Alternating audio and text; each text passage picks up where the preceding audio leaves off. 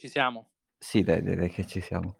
Anche se appunto questa puntata è speciale in quanto non iniziamo tanto noi a discutere un argomento tecnico eh, legato a Bitcoin o ad altre diavolerie eh, di DeFi, ma ci facciamo spiegare esattamente cosa sono gli humanitarian cash transfer, che tipo di tecnologie usano ad oggi, che, che cosa potrebbero aver bisogno per essere migliorati nel futuro, che impatto hanno e, e questa parte ce la spiega appunto Gabriele che si introdurrà da solo sicuramente meglio di noi. Poi magari io e Federico diamo appunto due opinioni su, questo, su che cosa potrebbe essere utile della, di questo mondo Bitcoin e blockchain. Io ho questa domanda che, che mi incuriosisce, che tanti paesi usano USD come settlement layer, quindi quando tu in realtà cioè le loro monete sono ancorate al dollaro, quindi se adesso la Fed fa questa inflazione altissima, che cosa succede esattamente all'economia di questi altri paesi? Questa è una cosa che chiaramente mi incuriosisce più dal punto di vista di, de, delle proprietà di Bitcoin, però vediamo cosa succede. E poi appunto alla fine facciamo il recap delle due news della settimana, che sono un po' scollegate da questo, però prima di chiudere le, le, le facciamo. E, e niente. Certo, grazie, grazie, grazie a Gabriele che è qui in diretta da, da New York City, che ci assiste. Gabriele è un nostro, un nostro carissimo amico, nonché eh, dirigente dell'UNCEF alle Nazioni Unite, quindi chi meglio di lui può spiegarci questo tema che gli è il suo pane quotidiano e siamo qui tutti ansiosi di, di, di assorbire questa, questa conoscenza. Quindi Gabri, a te la parola. Grazie mille Fede, grazie Thomas eh, per questa bella opportunità. Eh, allora, come avete detto, mi chiamo Gabriele e più che dirigente mi definirei più funzionario di, di UNICEF, il Fondo delle Nazioni Unite per l'Infanzia. E ehm, oggi sono qui per, per, raccontarvi un po' uh, di questo tema interessante che tocca uh, in maniera importante le tecnologie di cui eh, discutete ogni settimana però mh, non come, eh, come, impiegato funzionario delle Nazioni Unite, ma come mh, lavoratore del settore umanitario da una dozzina d'anni ormai. E quindi eh, a me piacerebbe iniziare con mh, qualche concetto eh, importante per il resto della discussione. Eh, il primo concetto è quello della distinzione tra il settore umanitario e quello dello sviluppo. Eh, spesso si tende a pensare che eh, tutti gli aiuti eh, di budget alle nazioni in via di sviluppo eh, sono la stessa cosa. In realtà eh, ci sono, mh, mh, c'è un'industria di triliardi eh, che va nell'ambito dello sviluppo, quindi per cercare di eh, aumentare e di eh, facilitare la crescita delle economie di paesi in via di sviluppo. E poi c'è un ambito invece umanitario, uh, che comunque è un'industria che l'anno scorso ha fatto 30 miliardi di dollari eh, di budget, 37 eh, quest'anno e, e, sfortunatamente in crescita esponenziale, che si occupa specificatamente di eh, mh, crisi umanitarie e quindi di fornire eh, un aiuto immediato a quei paesi che stanno attraversando una situazione di eh, conflitto eh, o una situazione di catastrofe naturali che quindi ehm, annulla i progressi fatti o comunque rallenta in maniera significativa i progressi fatti ehm, per quanto riguarda gli standard di vita della propria popolazione e cerca, eh, seguendo i principi umanitari che sono nati un po' con, uh, con, la Croce Rossa, la battaglia di Solferino, eccetera, eccetera, di alleviare queste, queste sofferenze. È un'industria che eh, sfortunatamente, come dicevo prima, si sta espandendo enormemente in questi anni e solo con il Covid ha aumentato il, il numero delle persone che si trovano in uno stato di bisogno di più del 40%. Ehm, e che a causa di questo quadro geopolitico um, aumenta sempre di più, le persone, le persone in bisogno aumentano sempre di più, anche perché il numero, la durata delle crisi umanitarie è sempre maggiore. Se negli anni 70, 80 e 90 c'erano crisi umanitarie che duravano 3, 4, 5 anni, e poi normalmente rientravano e potevano rientrare in quello che era il cammino di sviluppo dei paesi, eh, dall'inizio degli anni 2000 ehm, stiamo testimoniando dei paesi che eh, sono in situazione di crisi da 5, 10, 15, a volte 20 anni. Eh, pensiamo alla Somalia, pensiamo al Congo, ehm, alla Libia, adesso alla Siria, ormai più di 10 anni. E, ehm, e quindi questa incapacità politica di risolvere i conflitti eh, con la problematica anche economica che, che, di cui tu Thomas hai menzionato un, un elemento prima che eh, contribuisce a, a, rendere scarse le risorse e a quindi a, a incoraggiare più conflitto ehm, in, in questi tipi di paesi. Um, in, in, questo quadro, quindi nell'ambito del, dell'emergenza dell'assistenza umanitaria, eh, si è sempre fatto tra, tradizionalmente un'assistenza eh, con beni in natura. Um, si davano eh, tende, eh, cibo, eh, vaccini, eh, sistemi per l'acqua, eh, eccetera, eccetera. Dal più o meno 2004, da quando c'è stato lo tsunami eh, nel sud-est asiatico, gli umanitari hanno riscoperto quello che si chiama il cash, quindi i, i soldi in, in contanti, che Mhmm, erano stati utilizzati storicamente eh, alle origini del, dell'aiuto umanitario, persino nella battaglia di Solferino che ho citato prima, e che poi per, un, per motivi di visibilità politica, di accettazione dei, eh, dei, eh, dei taxpayer eh, che pagano le tasse ai governi che finanziano questo tipo di aiuto umanitario, eh, si è passati a fornire sempre cose in natura, pensando che le persone nel bisogno avessero, eh, non, av- non, potessero decidere mh, autonomamente di cosa avessero bisogno, ma che eh, avessero bisogno di ricevere semplicemente cibo o acqua o vaccini e via discorrendo. Nel 2000... Sì? E quindi nel 2004 c'è questo cambiamento, Gabri? Sì, nel 2004 con lo tsunami eh, la ragione del cambiamento è legata a eh, come i mercati eh, nel sud-est asiatico, nonostante la crisi, eh, erano risultati eh, molto resilienti e quindi la possibilità di, di uh, utilizzare uh, fornitori di servizi finanziari, microfinanze, eccetera, esisteva e quindi si è detto, beh, e oltretutto c'era la problematica del, di, di, portare questi beni in natura in posti in cui lo tsunami aveva distrutto tutte le infrastrutture e quindi eh, si era detto, beh, proviamo a dare direttamente dei soldi a queste persone e poi con i soldi potranno mhmm, comprare il cibo, i vestiti, le tende, quello di cui c'è bisogno per mhmm, rispondere ai, beni di prima ai bisogni di prima necessità. E, ehm, e così è iniziato un po' questo, questo cambio quasi radicale eh, che ha portato piano piano mh, mhmm, all'industria del settore umanitario ad avere quasi il 20% oggi eh, di tutto il budget che eh, viene dato in, in cash. Uh, mi fermo magari regolarmente per vedere se, se volete mh, commentare o, o, chiedere domande. Sì, sì beh, io sono, dire, un grandissimo supporter del mercato libero, cioè, eh, dire, non mi sarebbe neanche mai venuto in mente di portare i beni già comprati, però vabbè. Però una cosa che mi viene in mente è, ma ci sono delle statistiche in cui, cioè che, come dire, come, che, qual è la differenza tra servire un'area con dei beni già comprati da qualche parte, piuttosto che servirla con con del con cash. Quindi, che ne so, che che cosa misurate per vedere quali dei 2 funziona meglio? O magari è una cosa che ci vuoi spiegare dopo, però, uhm, quali sono le differenze sia nel nel breve periodo, quindi nell'immediato, e anche però anche un po' nel medio? Cioè, che cosa cambia e che cosa misurate per vedere qua che cosa va meglio?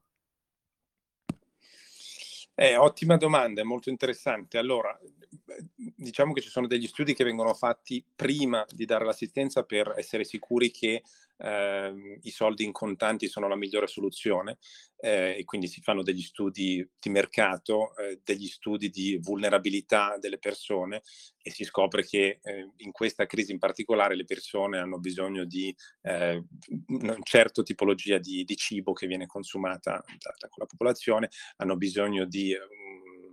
Um, di, di, servizi scolastici di, di, salute e in base a questo, se il mercato è capace di avere posti a scuola e, e mm, certo. fagioli e olio, si dice ok, mh, mm, possiamo provare a dare cash.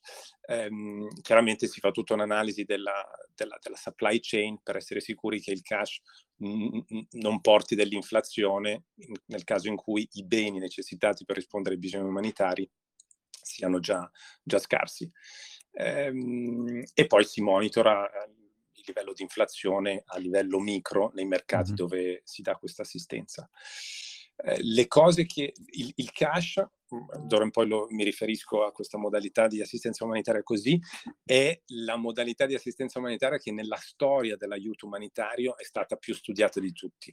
Um, nel 2015, quando c'è stato un grande summit di donatori governativi, ehm, c'era stato uno studio che aveva stimato 200 eh, valutazioni eh, rigorose fatte da università con metodologie come il randomized control trial, quindi le stesse che si usano per valutare l'efficacia delle, delle medicine, ehm, tutte con... Eh, risultati molto positivi, essenzialmente dovuti al fatto che spesso quando si dà dell'assistenza in natura tu non dai la scelta alla persona di eh, dire di cosa ho bisogno, ma stimi che eh, questo kit con una tanica di plastica per raccogliere l'acqua, un po' di cibo e una tenda sia sufficiente.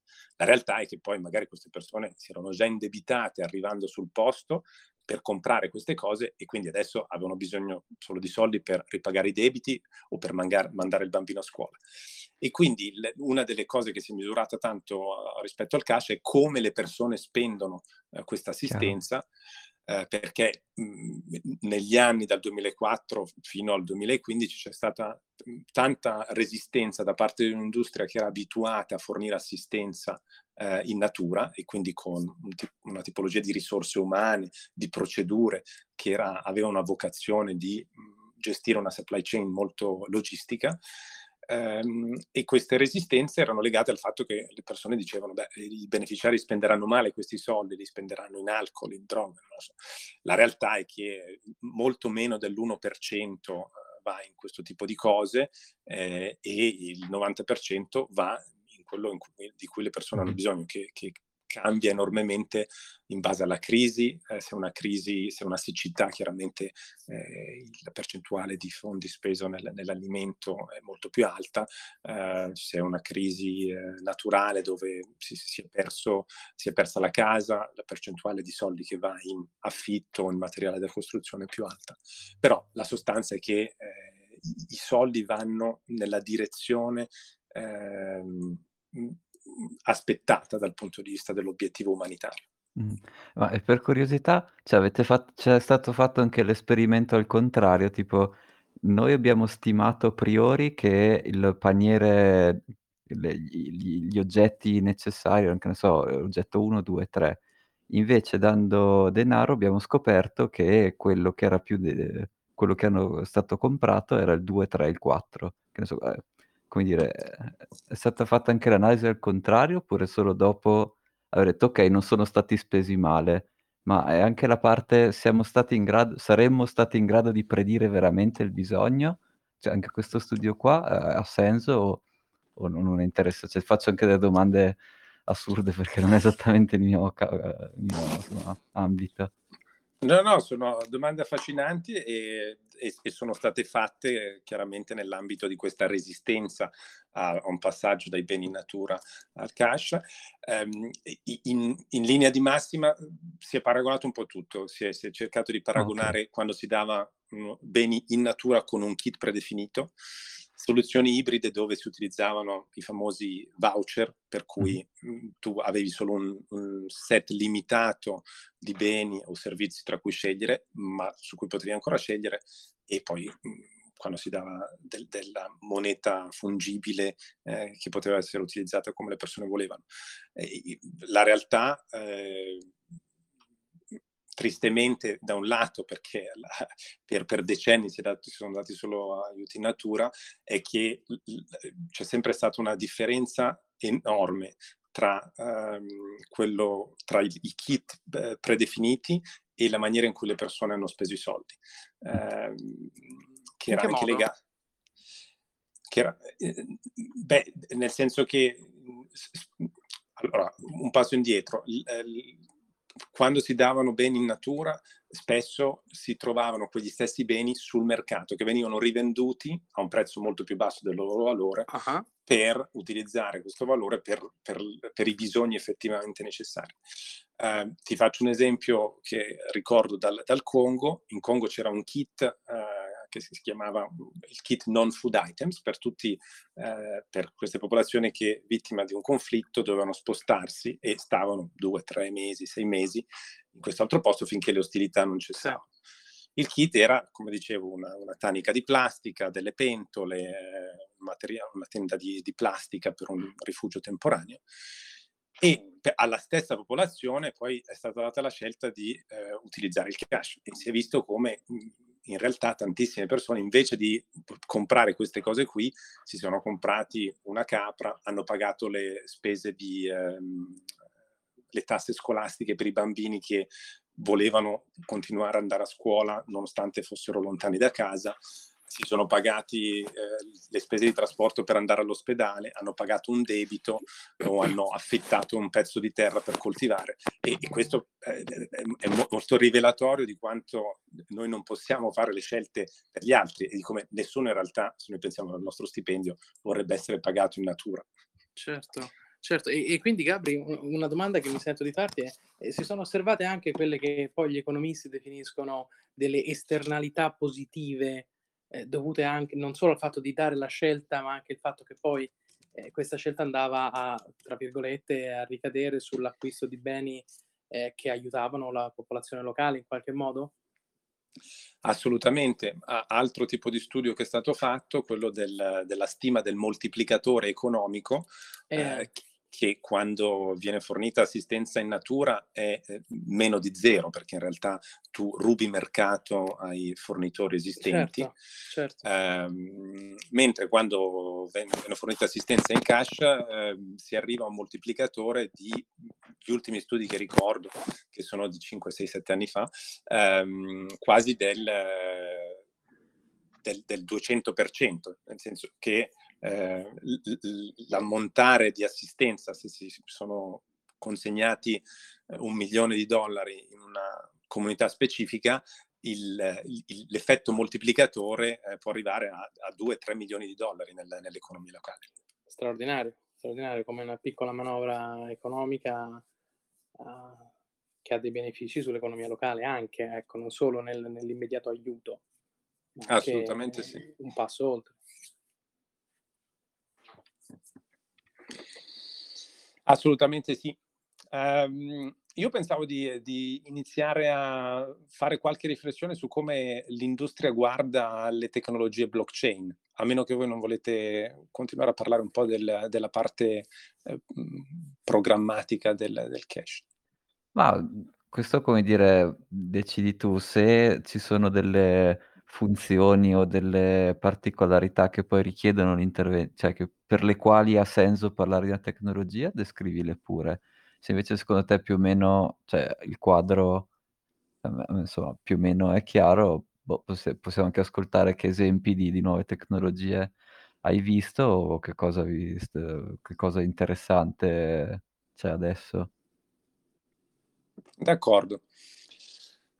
Bah, adesso eh, l'industria umanitaria, specialmente l'industria che si occupa di eh, cash transfer, guarda un po' al blockchain per le stesse ragioni per cui il blockchain viene considerato dal da settore privato in generale, quindi tenere traccia di un'informazione in maniera decentralizzata, cercando di risolvere un po' di problemi di frode e di efficienza. Um, nell'ambito del cash una cosa molto importante che, a cui diversi attori stanno guardando è quello della, della transazione, quindi di poter utilizzare blockchain e a volte delle criptovalute eh, per consegnare del, un valore di assistenza ai beneficiari. Eh, e questo è il, il, caso d'uso su cui insisterò di più e cercherò di fare qualche esempio, soprattutto con l'interesse da parte mia di, di avere un po' di, eh, di, informazioni da parte vostra su, su come eh, potremmo usare a livello umanitario meglio queste tecnologie. L'altro caso d'uso importante è quello della gestione dell'identità. In, nella maggior parte dei paesi in cui si fornisce aiuto umanitario, eh, i sistemi di gestione dell'identità dei governi ehm, non funzionano molto bene. Eh, o non esistono o le, i documenti di, di, identità sono molto falsificabili oppure semplicemente le persone eh, migrando li hanno persi e quindi è, è, difficile avere un fornitore di identità delle persone che si assistono, con tutte le problematiche legate a, a quando si usano delle banche, il famoso know your customer, ehm, quando, anche quando non si usano delle banche, i problemi di beneficiari eh, duplicati all'interno di una lista di beneficiari e quindi le, le frodi che possono risultare. E l'ultimo caso d'uso che per adesso eh, pone molte questioni agli umanitari è quello delle certificazioni, quindi tutto quello che è legato a una certificazione univoca, univoca che possa provare che un beneficiario ha um, partecipato a un corso di formazione o che il figlio di un beneficiario o la figlia è andata a scuola per x numero di giorni. E, e, chiaramente sono cose che si possono fare con mezzi più tradizionali di information management, eh, ma, che hanno, ma, che hanno, tutti dei problemi di, di, di frode o di eh, mancanza di fiducia tra differenti, i differenti attori che, che, che, producono e che consumano questo tipo di certificazioni. Quindi questi sono un po' i tre, i tre casi Chiaro. d'uso, transazioni, identità e certificazioni che, che a me interesserebbero di più. Mm-hmm eh, si fanno molto bene con la tecnologia. Eh, sì, in effetti sì. E, se partiamo con, quella, con il caso d'uso delle transazioni, mh, ci sono già diversi, in realtà su tutti e tre, ci sono diversi eh, attori umanitari, che siano agenzie delle Nazioni Unite, ONG o anche compagnie private che forniscono servizi al settore umanitario che si sono posizionate. Uh, per quanto riguarda le transazioni, il programma alimentare mondiale ha iniziato, ha lanciato questo pilota che hanno chiamato Building Block, um, che si basa su una blockchain privata basata su Ethereum, che è stato sviluppato da una compagnia che Uh, forse voi conoscete, è stata uh, tristemente famosa per uh, i grandi hack di Ethereum, che si chiama Parity. Eh, ha voglia.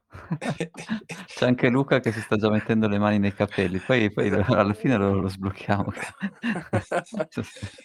ecco, sarò molto curioso di, di, di, sapere un po' di più su, su questo parity perché in realtà senza parlare troppo del, di questo esempio specifico, ma una delle ragioni per cui tante agenzie delle Nazioni Unite sono reticenti a, a entrare in questo tipo di blockchain privata sono uno, la, la nomea di parity, quindi le, le, considerazioni sulla protezione dei dati e la sicurezza che, che, che sono fonte di grande preoccupazione.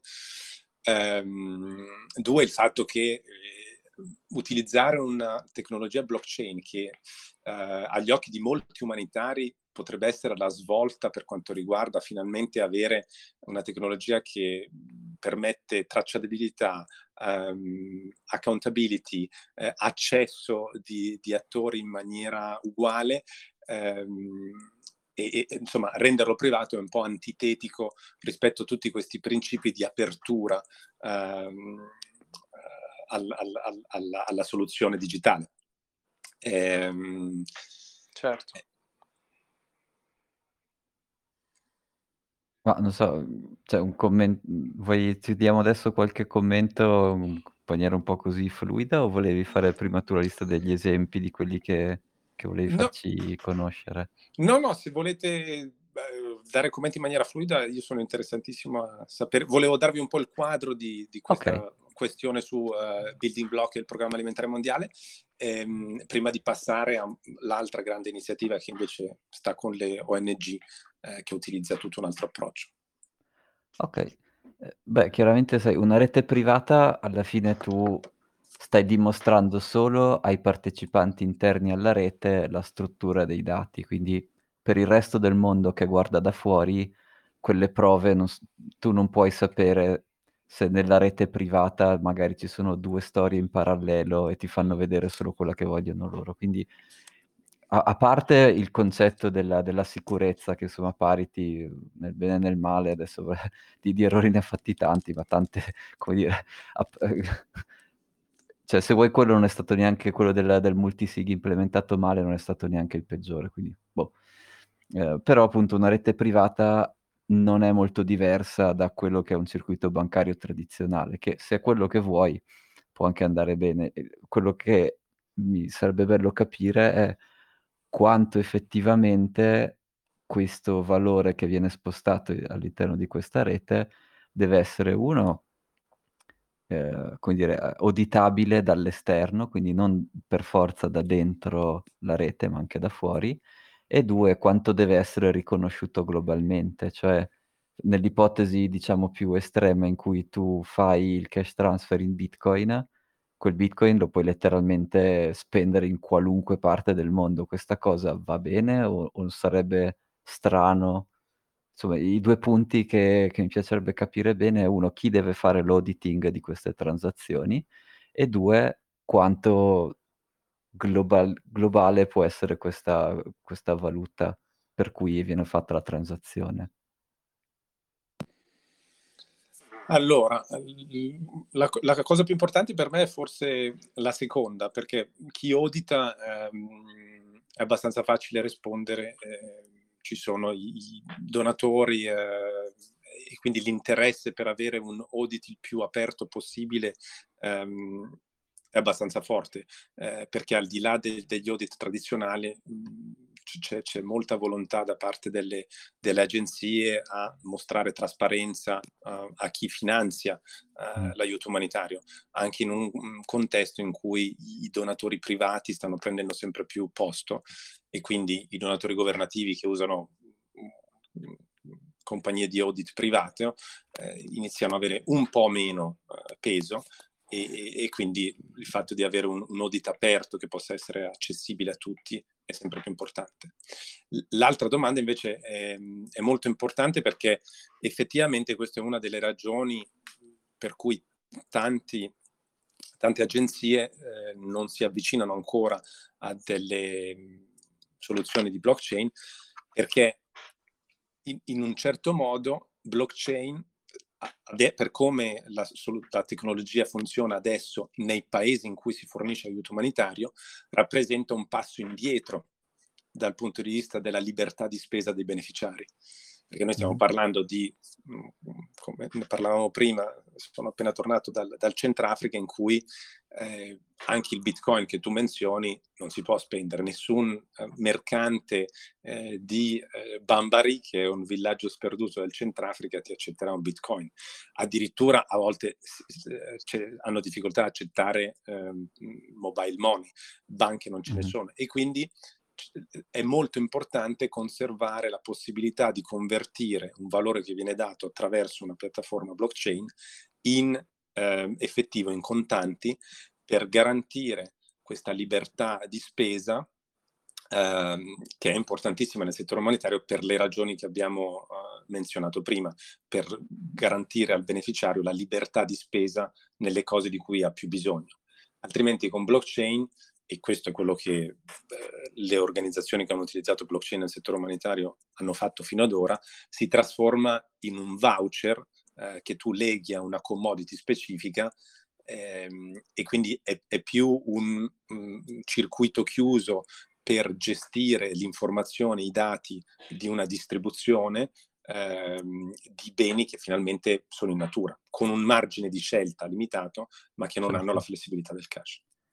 Certo, beh, ti faccio una nota sul punto di prima, cioè eh, quello della- dell'auditing. Nel caso di una rete privata, se tu vuoi veramente fare auditing, eh, questi donatori devono fare parte della rete privata, cioè tu perché altrimenti a livello proprio matematico tu non puoi sapere, se non fai proprio parte, se non sei uno dei nodi validatori di questa rete privata, tu non puoi sapere se quello che ti fanno vedere è la storia vera o no. E, e quindi, come dire, anche da quel punto di vista di questa rete privata, quindi in realtà andrebbe automaticamente ad ingrandirsi sempre di più, perché immagino che questi donatori privati, oltre, cioè, magari cambiano di anno in anno, sono sempre di più, quindi anche quello non sarebbe facilissimo da stargli dietro con una rete privata.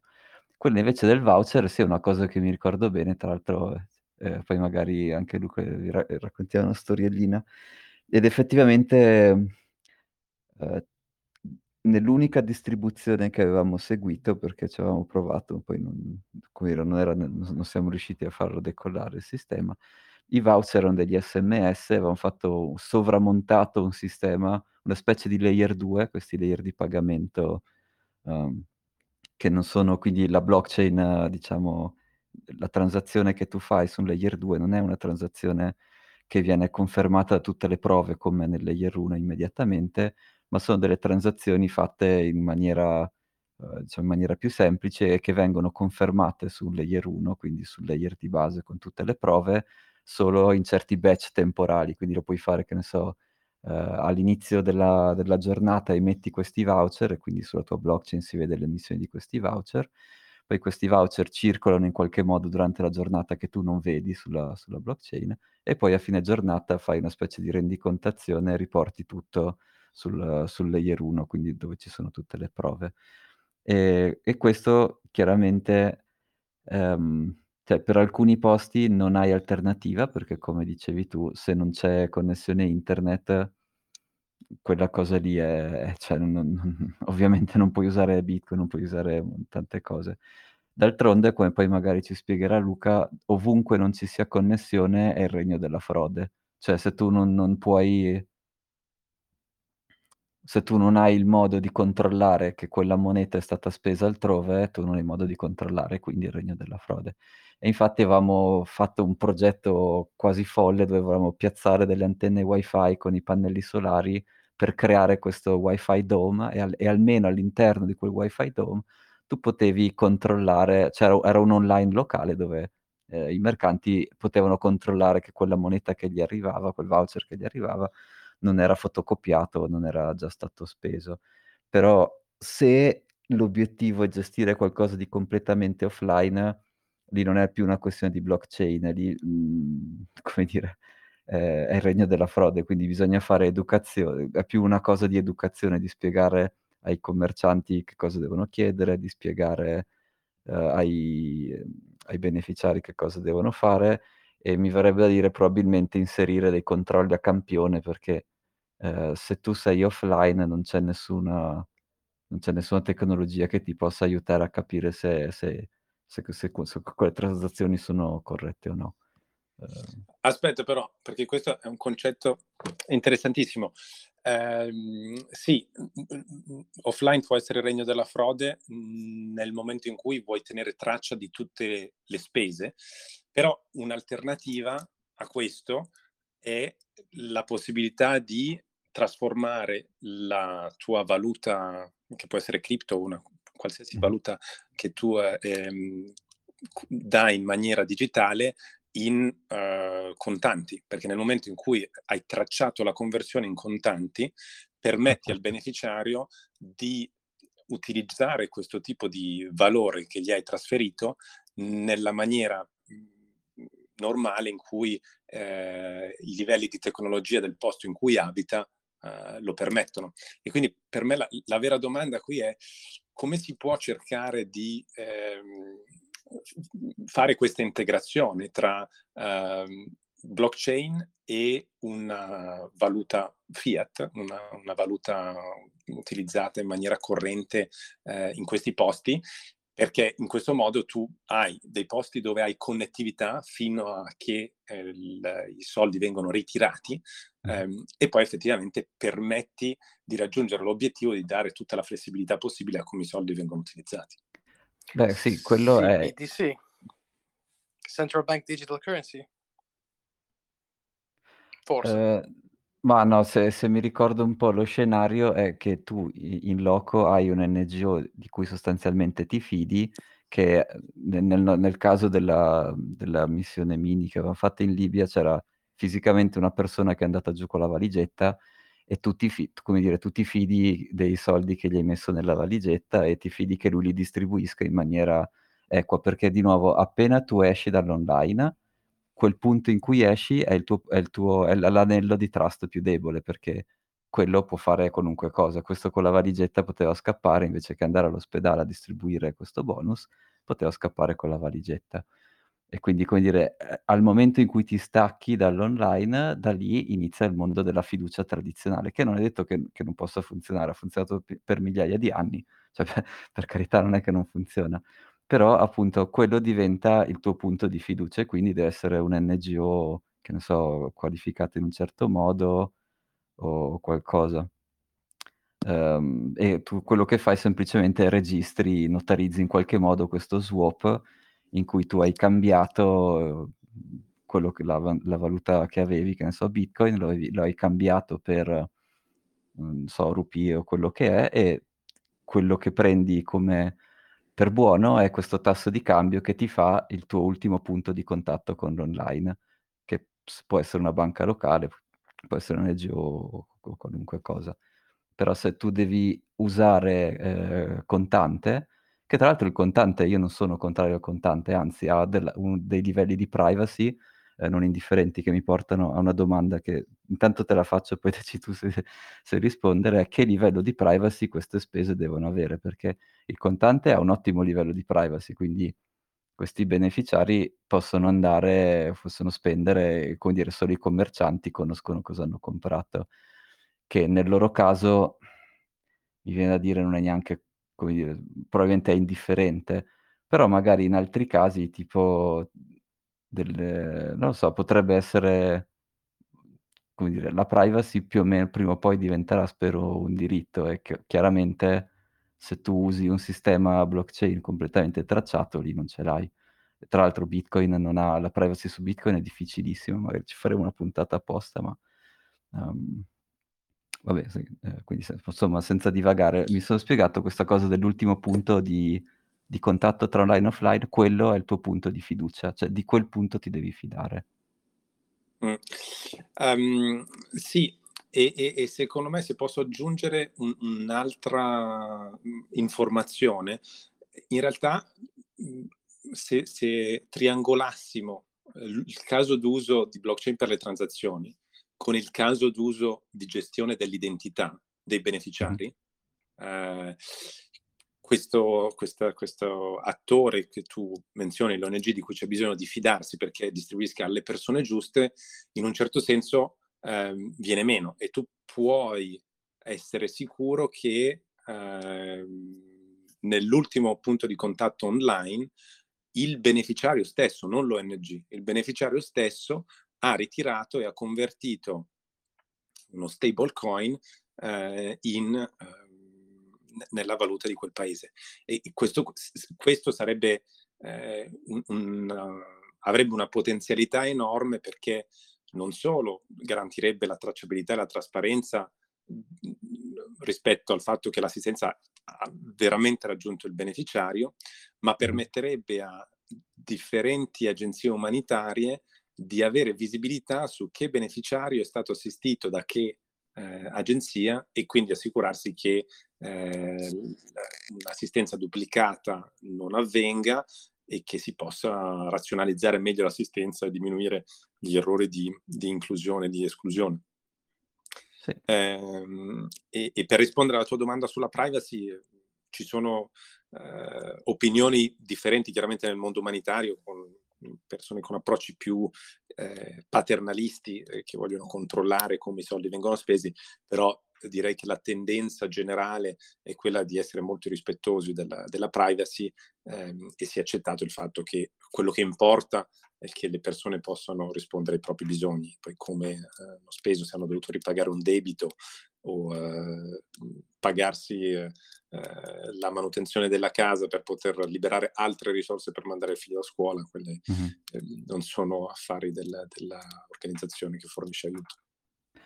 Okay, beh allora magari aggiungo ti aggiungo 2 informazioni su più tecniche per sulle identità e quali sono qual è un po' lo stato dell'arte. Ehm, e tutto c'è una diciamo un movimento che non è particolarmente nuovo, però sta diventando famoso ultimamente, che è quello per i distributed identifier e le verifiable credentials, quindi fa sia la creazione di questi ID in una rete distribuita, che poi colle il collegamento di certificati a questi ID, che era la tua terza domanda diciamo di alto livello, che però secondo me sono molto collegate. E questo distributed identifier non è altro che un modo ci sono vari protocolli, ma insomma un modo per creare un identificativo univoco in una rete peer to peer e e ha delle regole per attaccare a questo identificativo univoco tutta una serie sia di di attributi che di certificati di questi attributi. Quindi nel caso in cui dovresti dovessi fare una specie di carta d'identità, ehm, dei beneficiari, tu avresti questa rete peer to peer, ehm che come dire, questi protocolli son degli standard, quindi potresti anche aprire tu il tuo primo nodo e aspettare che gli altri si colleghino. Ehm, però insomma ad ogni modo creeresti una un identificativo sul tuo nodo, cre gli aggiungeresti dei dati e poi ti serve un altro nodo che fa, che ne so, l'ufficio anagrafe, che aggiunge un certificato a questo ID. Ehm, questo certificato viene firmato dal da una chiave che identifica il il nodo anagrafe e quindi tu sai che chiunque, ehm, abbia le chiavi del certificato carta identità ha ricevuto un certificato che si chiama, che so, certificato di nascita dall'anagrafe e tu puoi vedere tutta questa serie di certificati firmati. Questa tecnologia qui dei distributed identifier e verifiable credential, uhm, di per sé puoi potresti anche farla senza blockchain, cioè di per sé, dire, è una cosa abbastanza semplice. Dove diventa importante avere una blockchain è quando devi mettere un ordine cronologico alle operazioni che stai facendo. Quindi se uno vuole aggiornare, ehm, il campo di una carta d'identità e cosa succede, e magari fa 2 aggiornamen 2 nodi fanno 2 aggiornamenti, tu devi riuscire a metterli in ordine perché magari, come dire, un aggiornamento è invalido se viene fatto prima o dopo l'altro. E per avere questo diciamo questo ordine, uhm, cronologico, tu puoi usare una blockchain che è come se ogni blocco ti desse uno slot di tempo e tu sai che ehm, che che puoi usare questo questa consecuzio di di blocchi per c come un clock e che non dipende quindi dal clock della macchina de dei tuoi nodi, che chiaramente quello lo potresti manomettere, ma è un clock condiviso. Il uno dei progetti più famosi è Ion di Microsoft, che fa una roba simile su Bitcoin. Poi ci sono Sovryn, che non ho idea su che blockchain lo faccia, però insomma anc anche loro han tutta una serie di Sovryn e Nim son 2 società che hanno una serie di prodotti proprio di questo standard open source, su cui loro hanno costruito dei dei prodotti che fanno questo genere di, uhm, distributed identifiers e verifiable credential. E quindi quello che secondo me sarebbe fighissimo fare è creare una rete con di questo tipo, quindi, uhm, rete peer to peer con distributed identifier, dove tu dai queste chiavi private in qualche modo ai beneficiari. Ehm, e qui e qui diventa una cosa interessante, poi magari chiediamo consiglio a Luca, perché quando dai una chiave privata a qualcuno, il QR code plastificato lo abbiamo visto, però si graffia, ehm, so diventa se non se non hanno un livello di tecnologia di confidenza con la tecnologia facile o di accesso alla tecnologia facile, non è facilissimo dargli queste queste chiavi. Però una volta che tu riesci a farlo, poi sblocchi tutta questa serie di di potenzialità in cui tu puoi essere sicuro che siano stati loro in possesso di questa facciamo finta che sia un QR code plastificato, sian proprio stati loro ad ad autorizzare qualcosa, che proprio un altro ufficio gli ha accreditato un certificato di nascita e tutta questa tutta questa storia delle informazioni ha anche delle proprietà in in cui tu le puoi vedere in ordine cronologico e le e come dire, e puoi essere sicuro che l'evoluzione dei dati è proprio stata in quell'ordine lì. Ehm, q questo è un progetto fighissimo tra l'altro, poi ti mando non so se te li avevo già mandati qualche qualche link. Ehm No, ma sono interessatissimo perché effettivamente potrebbe risolvere tanti dei problemi che che abbiamo adesso. Una domanda rispetto a questi distributed identifier. Eh, uno dei eh, limiti o delle preoccupazioni che abbiamo tra attori umanitari eh, è quello della protezione dei dati, soprattutto lavorando in contesti in cui governi o attori eh, non governativi potrebbero utilizzare i dati dei beneficiari in maniera dannosa per i beneficiari. Ehm, in che modo ci si può assicurare che eh, i dati personali eh, identificabili dietro queste ehm, identità mh, mhmm, che vengono immagazzinate su un distributed identifier eh, sono al sicuro, sono, siano criptati. Sì, sì, beh, il protocollo è abbastanza lungo, cioè è bello complicato e prevede che ci siano dei, diciamo, dei certificati in chiaro, quindi delle cose che tutti possono leggere, e dei certificati eh, criptati, quindi delle informazioni che solo se tu fai parte di un set di, eh, di, di, di, persone che hanno d- delle chiavi, allora solo allora li, puoi leggere. Quindi tutto questo è previsto, cioè, è, un lavoro iniziato tanti anni fa questo. Mh, mm, uh, per cui, eh, ecco dire, lo standard è di, mh, uh, di quello dei distributed identifier, uno dei principali proponenti è Christopher Allen, ehm, che ha lavorato a Mozilla Foundation, quindi open in- viene dalla scuola, diciamo, Open Internet, e quindi ha descritto in maniera esaustiva come, come fare a gestire queste, queste situazioni. Eh, ci sono poi tanti altri, insomma, uh, beh, so, ti mando qualche link dopo perché veramente è abbastanza lungo da... Uh, da, da descrivere tutto. Però sì, no, chiaramente è, è, previsto che tu hai delle informazioni in chiaro che vedono tutti e delle informazioni che possono vedere solo chi, chi vuoi tu. Quindi questo è by, by design. Utilissimo. E, e, questi distributed identifier, dicevi, possono essere um, collegati a dei certificati che sono emessi um, per delle condizioni specifiche. Sì, ehm, immaginati questa ci sono tanti 2, 2, nodi in una rete, che ne so, uno è l l'ONG, uno è l'anagrafe del paese e uno è la banca. E che ne so, l'ONG, ehm, è un in un certo senso un ente fidato che crea queste chiavi private, che quindi crea l'identificativo e crea la chiave privata in favore del beneficiario e promette di non usarla mai, è per quello che deve essere trusted questo questo party qui. Ma da quel momento in poi eh, l'anagrafe o la banca possono emettere dei certificati, possono dire sì, lui è, riconosco che sia nato in questo villaggio qui, piuttosto che riconosco che nel giorno di questo giorno qui è venuto a ritirare mille, mille rupie o quello che deve essere. E quindi tutta questa parte, eh, tutto quello che viene dopo, effettivamente non, non devi più fidarti, cioè tu puoi controllare che criptograficamente tutta questa storia sia corretta. E dato che è una chiave privata, chiaramente tu puoi usarla anche per fare altre cose, tipo aprire un wallet di, di qualche criptovaluta. Quello è, se vuoi, la cosa più semplice. Uh,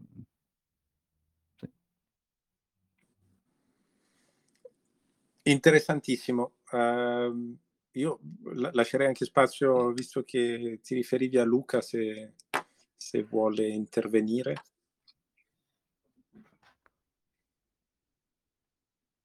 Grande, eccolo.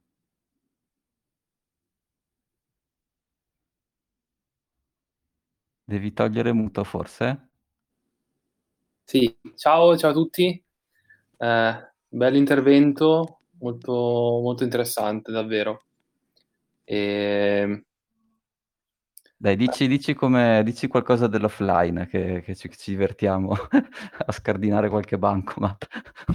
No, vabbè, ma i- secondo me il concetto è un po' quello che non è soltanto nella, diciamo, nella parte umanitaria, ma anche quello che si sta evolvendo sempre più Bitcoin a essere un'ottima riserva di valore per effettuare i trasferimenti. Quindi quello che avviene è più, se vuoi, per muovere denaro da una parte all'altra, creare dei flussi che in realtà per il piccolo commercio locale.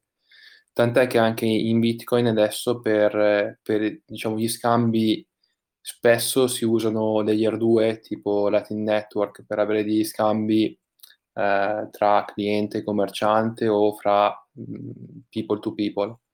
Quindi anche l'idea stessa di utilizzare eh, Bitcoin come interfaccia, come rete, diciamo, per movimenti, se vuoi, un po' più grossi, che richiedono un po' più sicurezza, e poi quando bisogna andare invece nei passaggi più piccolini, utilizzare un altro sistema che può essere benissimo anche quello, quello del contante. Quindi,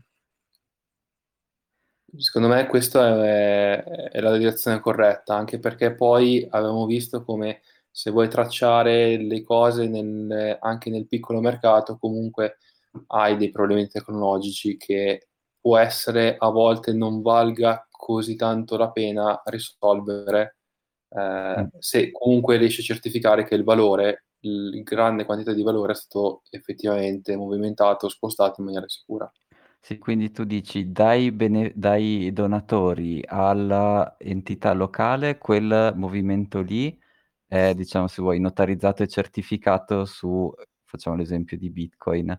Poi quando arrivi al, al punto locale, lì inizia invece la parte dove tu in un certo senso ti fidi del- dell'operatore locale e dici ok, a fronte di, di questo valore che ho ricevuto, ho comprato del contante e posso vedere magari lo, il passaggio di valore dal, dall'ONG locale alla banca locale, perché vedi che gli passa i bitcoin, e dici ho comprato del contante che poi ho distribuito alle persone. Quindi però il mondo fisico tu sulla blockchain non lo puoi vedere, quindi questo passaggio qui, quando tu passi da bitcoin a contante, lì di qualcuno ti devi fidare per forza. Poi puoi certificare con questo sistema di verifiable credential tu puoi certificare che effettivamente il beneficiario è andato in banca e ha firmato con la sua credenziale il fatto che ha ritirato eh, queste mille, mille, monete di qualche valuta. Eh, quindi, quindi questo passaggino in più lo puoi fare, poi però di nuovo il mondo reale è un posto strano che gli hanno tagliato la mano con la carta o l'hanno puntato con la pistola o gli hanno rubato il QR code. Tutte queste cose tu, come dire, nella blockchain non le vedrei mai, però chiaramente sono dei livelli molto migliori rispetto ad alcuni dei competitor che avevamo visto, tipo Red Rose, che faceva de- delle, delle, robe con MySQL dove, vabbè, si generavano i soldi a caso. Eh, vabbè, quindi insomma, sì, diciamo che lo devi sempre confrontare con cosa c'è sul mercato e sarebbe cento volte meglio di quello che c'è sul mercato adesso. Ecco. Probabilmente è anche un trade-off di quanta valuta ti porti in giro. Cioè, eh, alcuni competitor, per esempio, utilizzavano, se non sbaglio, dei sistemi molto simili a carte di credito. Sì. E dove comunque eh, anche la carta di credito, se usata in offline, il movimento non è per niente sicuro perché Chiaro. la comunicazione può essere eh, o meglio, devi fidare del commerciante, perché il commerciante può manomettere la comunicazione. E quindi l'operazione non è verificata quando sei in, in offline. Eh, però può essere anche interessante anche la cosa di pensare il tuo trade-off dell'ammontare che ti porti in giro, perché se parliamo di piccoli, di piccoli ammontari, tutto sommato può avere più senso, o può avere senso andare in giro magari con contante, piuttosto che portarsi dietro un, un wallet che magari ha molti più soldi. Magari tu dici sì, è vero, è più tracciato, è più tracciata la spesa, come se vado in giro con la carta di credito. Sì, la tra- spesa è tracciata, è più comodo, però se mi rubano la carta o se qualcuno me la clona, eh, il rischio è più alto che andare in giro con 20 euro spicci. Sì. Ho, visto adesso, cavolo, sono già le 10, non, non, non mi ero accorto. E avrei questa domanda pressante sull'inflazione perché, eh, cioè, secondo me è interessante capire, no? Cioè, che cosa sta cambiando nell'humanitarian cash transfer? Come dire, che cosa, che cosa valeva un dollaro pre-Covid rispetto a che cosa vale una, un dollaro post-Covid? Cioè, ci sono delle differenze o ci sono dei... o, o no, o magari invece non, non, è, non è ancora sentito questo problema? Eh, Allora, non so se sono il, il più qualificato per rispondere, eh, dipende dal punto di vista. Uh, dal punto di vista dei, dei, budget dei nostri progetti, un dollaro pre-Covid un dollaro post-Covid ha subito un po' gli, gli aggiustamenti mh, che noi vediamo rispetto alle altre eh, valute fiat più importanti come il pound e l'euro, ehm, e quindi che sono aggiustamenti marginali dal punto di vista dell'impatto che, che viviamo sui, sui, progetti e quindi sull'ammontare di valore che possiamo trasferire ai beneficiari. Eh, nell'ambito invece più macro, eh, e quindi nell'ambito di se l'osservatore è un beneficiario, una persona in quei paesi eh, a cui tu prima ti riferivi che sono, uh, ancora, che sono saldamente ancorati um, al dollaro, ehm, e che dipendono, soprattutto molti di questi paesi sono tutti, non so come si dice in italiano, landlocked, e quindi hanno delle economie mh, fortemente dipendenti dalla, dalle importazioni di una grande proporzione dei beni che consumano. Um, effettivamente queste economie possono, il potere d'acquisto e di importazione diminuisce mm-hmm. um, e questo ha un impatto su tutta la popolazione che, che, che parliamo già di popolazioni che spesso eh, vivono co- tra 1 e 2 dollari al giorno a persona ehm, e quindi è, è, molto facile che le, le famiglie eh, cadano in un che magari ne, nell'epoca pre-covid erano riusciti a, a, arrivare al di sopra di quello che è la povertà monetaria almeno per, per definizione eh, rifanno un passo indietro perché mm-hmm. Dalla povertà eh, ricadono nella povertà umanitaria e quindi soffrono ehm, di questa perdita di valore, perdita di valore che poi ha delle implicazioni abbastanza eh, severe su tutto quello che è la, la gestione delle, delle risorse eh, a livello di, non solo a livello di famiglia, ma a livello di comunità e a livello di comunità, quindi parlo di villaggi eh, in contesti in cui ci sono diversi eh, gruppi armati, non governativi chiaramente, che gestiscono queste risorse, la competizione per le risorse che diventano più scarse diventa più mm. acuta e quindi gli scontri aumentano e, e, ed ecco perché tra un anno pre-Covid e post-Covid le persone in bisogno umanitario eh, sono, pass- sono aumentate del 40%, che è l'aumento mm. più grande mai registrato nella storia da che si tracciano eh, ah, non ho dubbi, i dati. Certo. Mm. E ma e avete mai... Eh, vabbè, Bitcoin è troppo nella sua infanzia ancora, ovviamente adesso non è che sia... Però l'avete mai, cioè è stato mai discusso come edge contro l'inflazione in qualche modo o è, o è ancora una cosa troppo nuova in cui già il fatto che ci sono delle aree che non hanno internet, già lì sì, ci sono dei modi per ricevere Bitcoin via satellite, ma se non hanno neanche, come dire, sì, esistono in teoria, poi in pratica come farglieli usare non sarebbe facilissimo. Però insomma, comunque, eh, dal punto di vista macroeconomico, è, è stato discusso o non è ancora una, un concern? No, no, c'è abbastanza diffidenza nell'ambito umanitario, come in tante realtà del settore privato ci sono le persone che si occupano di, di business o di programmi, come li chiamiamo noi, e sono quelle che si occupano di, di operazioni, quindi amministrazione, finanza e controllo. Le persone eh, che si occupano di amministrazione, finanza e controllo nelle grandi organizzazioni umanitarie eh, sono, restano ancora molto diffidenti su degli approcci tradizionali bancari, eh, anche legati al fatto che eh, queste organizzazioni utilizzano dei soldi prevalentemente pubblici, anche se come ho detto prima il settore privato uh, aumenta in termini di, di finanziamento, ehm, quindi finanziamenti pubblici con degli alti livelli di rendicontazione, eh, degli alti livelli di eh, avversità al rischio, quindi situazioni come, come Bitcoin dove comunque la, la volatilità del valore mh, resta grande, anche se come, come Luca ha detto è un, uno strumento eccellente per muovere grandi quantità di valore.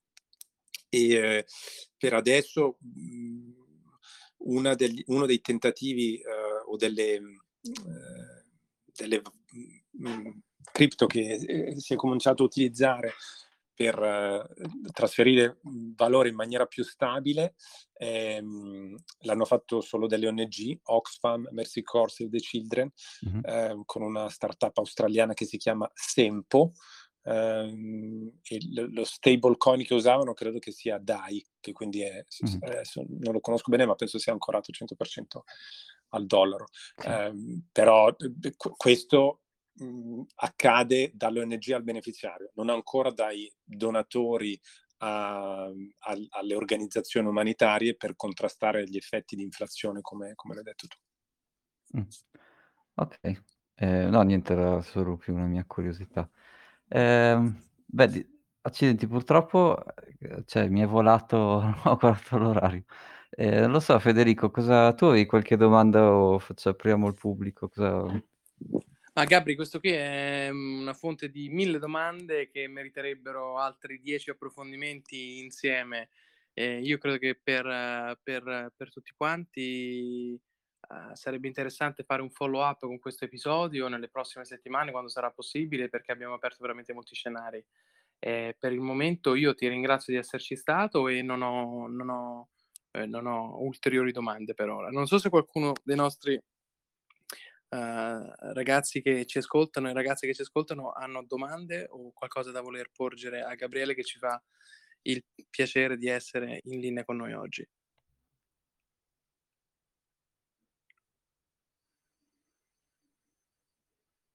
Perfetto. Thomas, non so se abbiamo altre domande per Gabriele. Uh, ma no, già, già è stato gentilissimo e magari appunto dai, ti mando per email qualche riferimento di questi ID. Ehm, no, super interessante, cavolo. Poi eh, magari facciamo una chiamata separata, sono proprio curioso di capire su, su cos'è che stai lavorando adesso, però grazie mille, cavolo, super, sempre appassionante come argomento per me. Eh, grazie a voi del, dell'iniziativa eccellente e del, del bello scambio, eh, molto interessante, ho, ho, imparato diverse cose di cui prendo nota e speriamo che non passi troppo tempo uh, tra l'idea e quando l'idea uh, diventa realtà. sì. e, ehm, quindi niente, grazie a voi di, di, di questa iniziativa. Grazie mille Gabri, salutaci New York. Vi aspetto, ciao ciao. prestissimo. Grazie a tutti. Ciao. Ciao.